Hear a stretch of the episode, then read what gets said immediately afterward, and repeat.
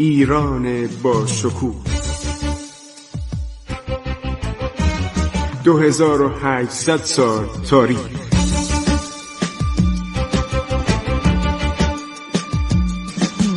عبور از تاریخ.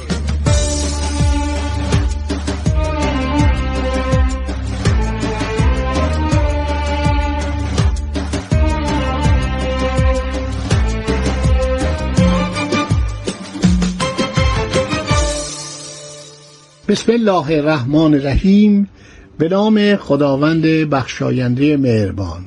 بخشی دیگر از تاریخ اصفهان در سال 1722 رو من خسرو معتزد با سلام و درود به حضور شما شنوندگان عزیز رادیو جوان در برنامه عبور از تاریخ بازگو می کنم. شنوندگان محترم ما برای شما تعریف کردیم که محمود افغان یک هفته در دو فرسنگی اصفهان متوقف شد. از طرف سران لشکر اصفهان اقدامی به عمل نیامد. شاه سلطان حسین هر کاری که می‌خواست بکند رمالها منجمها خاج سراها می اومدن قربان منصرف بشید. حیفه بهتره که با این صلح کنیم. برای تعیین تکلیف قطعی یک مجلس مشورتی از صدر و سرکردگان مقیم اصفهان تشکیل میشه. محمد قالی خان میگه ما نباید به محمود افغان عرض شود که حمله کنیم. رودخانه زاینده رود چون فصل بهاره پر از آبه. قلیجایی ها نمی‌تونن از آن عبور کنن. ما در داخل شهر در امن و امانیم و دلیلی ندارد که خود را به مخاطره انداخته به آنها حمله کنیم. عبدالله خان با او مخالفه. میگه ما باید با قشون زیادی که در اختیار داریم حمله کنیم به این 25 هزار نفر. اینا آدم نیستن که اینا در مقابل ارتش ما ما توپ داریم. این فیلیپ کلمب 40 تا 50 تا توپ برای ما ساخته. اگر ما او رو در خارج اسفان رها کنیم ممکن است برای ما تولید خطر کند. اکثر سرداران از عقیده عبدالله خان والی هویزه یا خوزستان پشتیبانی می‌کنند. قرار میشه که روز بعد پنجاه هزار تن از سواران قزلباش به سرداری عبدالله خان از اصفهان خارج بشن بر محمود افغان حمله ور بشن. این سواران اصلا تمرین نداشتن. نه تمرین جنگی داشتن نه کارهای نظامی. اینا یه حقوقی می‌گرفتن تو سربازخونه اغلب می‌رفتن منزل. سربازخونه چندان بزرگ نبود می‌گفتن برید خونهتون فردا صبح بیاید. اینا میرن در هیچ جنگ و نبردی شرکت نکرده بودن. لباسهای فاخر میپوشن. خیلی عجیب شبیه سربازان ساسانی. همون سربازان ساسانی که بارها تو دهن ارتش روم زدن در اون سالهای آخری که در جنگ قادسیه شرکت کردن همه لباس فاخر. رستم فرخزاد یک تاج بسیار بزرگی بر سر گذاشته بود که از دور میدرخشید. القمه از دور تاج اینو دید. این درخشش تاج در زیر آفتاب.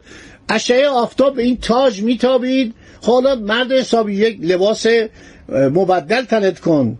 یک کلاخود ساده بذار. یک تاج درخشان سنگین روی سرش. بعد تو روی تخت نشسته بود. یه تخت بزرگ گذاشته بودن. قشنگ و بالا آفتاب گردون بالا سرش گذاشته بودن. سایبان داشت که گرما نخوره. داشت نهار می‌خورد.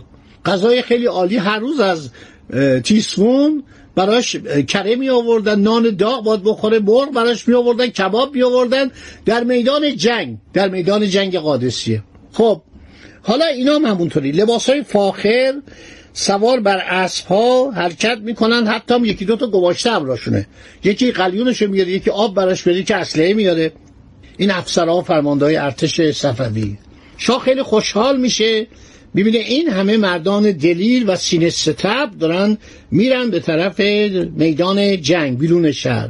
جناب منجم باشه می‌گوید قربان فرد با شما خواهد بود. سواران پس از عبور از جلوی شاه از اصفهان خارج شدند.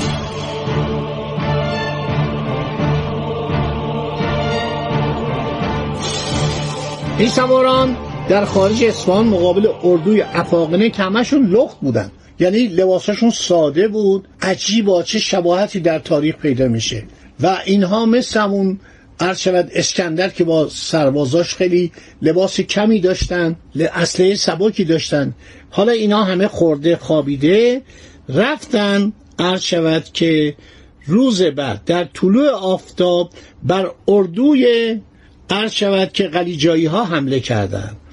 افاقنه طبق نقشه قبلی یک مرتبه جناهین و اطراف شروع به عقب نشینی کردند. آیون سربازان قزلباش سواران جسور شدن به جلو تاختن. بعد میرن به فکر قارت چادرهای افغانا چیزی تو اون چادر نبود که. وارد چادرکا میشن یک دفعه زنبورک های افغان ها که در قلب آنها جای داشت سپاهیان قزلباش را از نزدیک زیر آتش گلوله گرفت. تلفات زیادی بر آنها وارد آورد. این زنبورک برای می‌گفتن که گلوله ریز بود. گلوله همینطور تودهی می اومد به صورت انبو و زخمی می‌کرد مجروح می‌کرد و میکشت تلفات زیادی بر اثر شلیک زنبورک های افاقنه بر ایرانیان وارد شد. سواران خورده و خوابیده قزلباش سر اسبها را برگردانیده شروع به فرار به طرف اصفهان کردند. یکی مرد جنگی و صد هزار. اینا مرد جنگی نبودند. اینا تنبل خورده خوابیده استراحت همش تو قهوه خونه بنشینن تو خانه بنشینن. این انتقادا انتقاد تاریخ واقعیه. این همون سربازایی بودن که با نادرشاه رفتن هندوستان رو گرفتن خیوه رو گرفتن خارزم رو گرفتن. برای اینکه فرمانده لایق بود.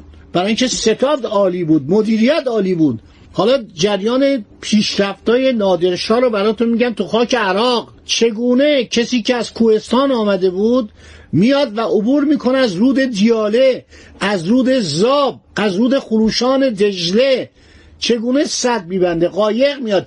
با یک پل قایقی میبنده این آدم. چه مغز متفکری بوده این. مثل شاه عباس.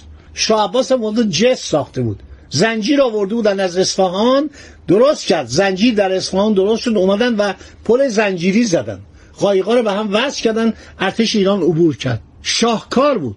همین در همین قرن کنونی ببینید اواخر قرن بیستم شهریوری بیست ما 72 ساعت مقاومت کردیم. بعدم نبود ارتش ما. حدود 150 تا تاین داشتیم 300 تا هواپیما داشتیم که البته انگلیسی ها کلک به ما زده بودن تیاره قدیمی رو در تهران مونتاژ می‌کردن تیاره مال 30 سال قبل ولی در هر حال دیدید 72 سال ما بیشتر نتونستیم مقاومت کنیم برای اینکه فرماندهی نبود ستاد نبود. برنامه ریزی نبود. غذا نداشتیم به سرباز برسونیم. سربازا در جاده کرج گرسته موندن. سربازا در جاده دماوند گرسته موندن. تمام یادداشت‌ها اینا منتشر شده. غذا هم نمی‌تونستن برسونن. خب همین ارتش شما نگاه کنید. همین نیروها همین مردم هشت سال جلو عراق ایستادن. برای اینکه اراده قوی بود. برای اینکه مردم توجیه شده بودن. از چی دارن دفاع می‌کنن؟ خب سواران قزلباش فرار می‌کنن. و این قلیجایی ها دنبالشون میدن و اینا می‌رسن به در دروازه دروازه رو میبندن. بقیه با وضع بسیار خراب و بدی اونایی که کشته شده بودن به دست افغان ها هیچی بقیه میان وارد شهر میشن. اهالی دچار وحشت شدیدی میشن. قلیجایی ها پس از این فد دهکده جلفا و دهات اطراف اصفهان رو تصرف می‌کنن. راه آزوغه رو بر اصفهان میبندن. محمود برای شاه سلطان حسین پیغام می‌دهد که اگر قندهار خراسان کرمان را به او واگذار نماید دخترش را نیز به زوجیت او بدهد حاضر است از اصفهان دست برداشته و مراجعت کنه شاه سلطان حسین قبول نمی‌کنه. محمود افغان دوباره پیغام میده. میگه این آخرین پیشنهاد منه. پیشنهاد بعدی خیلی از این بدتره. این آخرین باری که به تو فرصت میدم. چون خود محمود افغانم وحشت کرده بود. وقتی این شهر به این عظمت می‌بینه رود زاینده رود و در حال به صلاح خروشندگی می‌بینه. انقدر پراب بود که به صورت یک دریایی در میومد بعد دیگه من با این 800 هزار نفر جمعیت چه کار کنم؟ 100 هزار سپاهی شنیدم در اصفهان هست. اینا توبخانه دارن. نه خیر. در خوابه. دوباره دستور میده که سواران قزلباش جمعآوری بشن و آنها را به جنگ قلیجایی ها بفرسته. سواران مزبور که از شکست خودشون خیلی متوحش شدن دیگه حاضر نمیشن برن به جنگ. جارچی در شهر جار می‌زنه. فریاد می‌زنه آقا هر کی نظامی بوده در خدمت نظام بوده عرض شود که بیاد برای جنگ با افاقنه. تغییر لباس میدن. و میگن که ما نیستیم. ما اون شخصی که شما می‌خواین بریم به جنگ ما نیستیم. شست هزار قرار بود سوار جمع بشن ده هزار نفر جمع میشن. آخرین نقشه شاه سلطان حسین با عدم موفقیت روبرو میشه.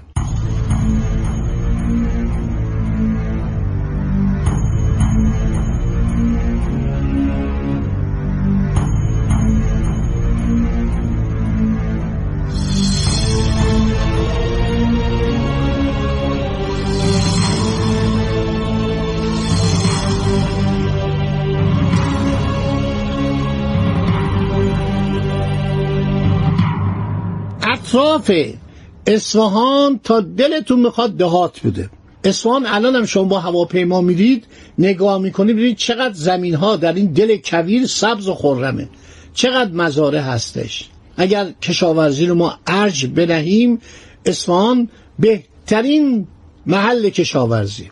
من هواپیما که نگاه می‌کردم لذت بردم. یک دفعه وسط این کویر شما می‌دید سرسبزی شروع میشه مزارع سرسبز دیده میشه. خیلی لذت بردم. اینا میرن دهات اصفهان رو می‌گیرن و شهر رو محاصره می‌کنن. وضع آزوغه شهر روز به روز بدتر میشه. ما گزارش های روزانه داریم از کمپانی هند شرقی هلند از کمپانی هند شرقی انگلیس خیلی مفصله. توصیه می‌کنم کسایی که علاقه دارن کتاب برافتادن صفویان برآمدن محمود افغان نوشته جناب آقای دکتر ویلیام فلور. ایشون هلندی هستن و زنده هستن خوشبختانه. ایشون گزارش های روزانه داره.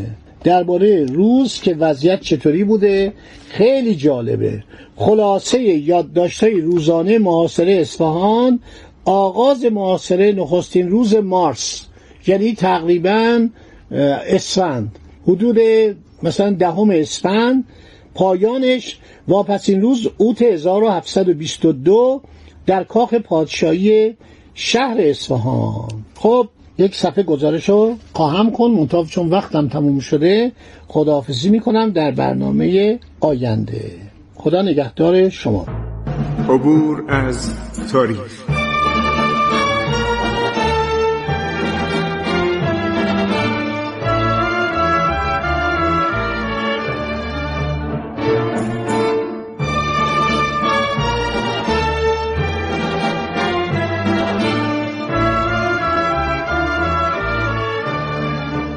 ایران با شکوه. 2800 سال تاریخ. سرگذشت ایران ما به روایت خسرو معتزد.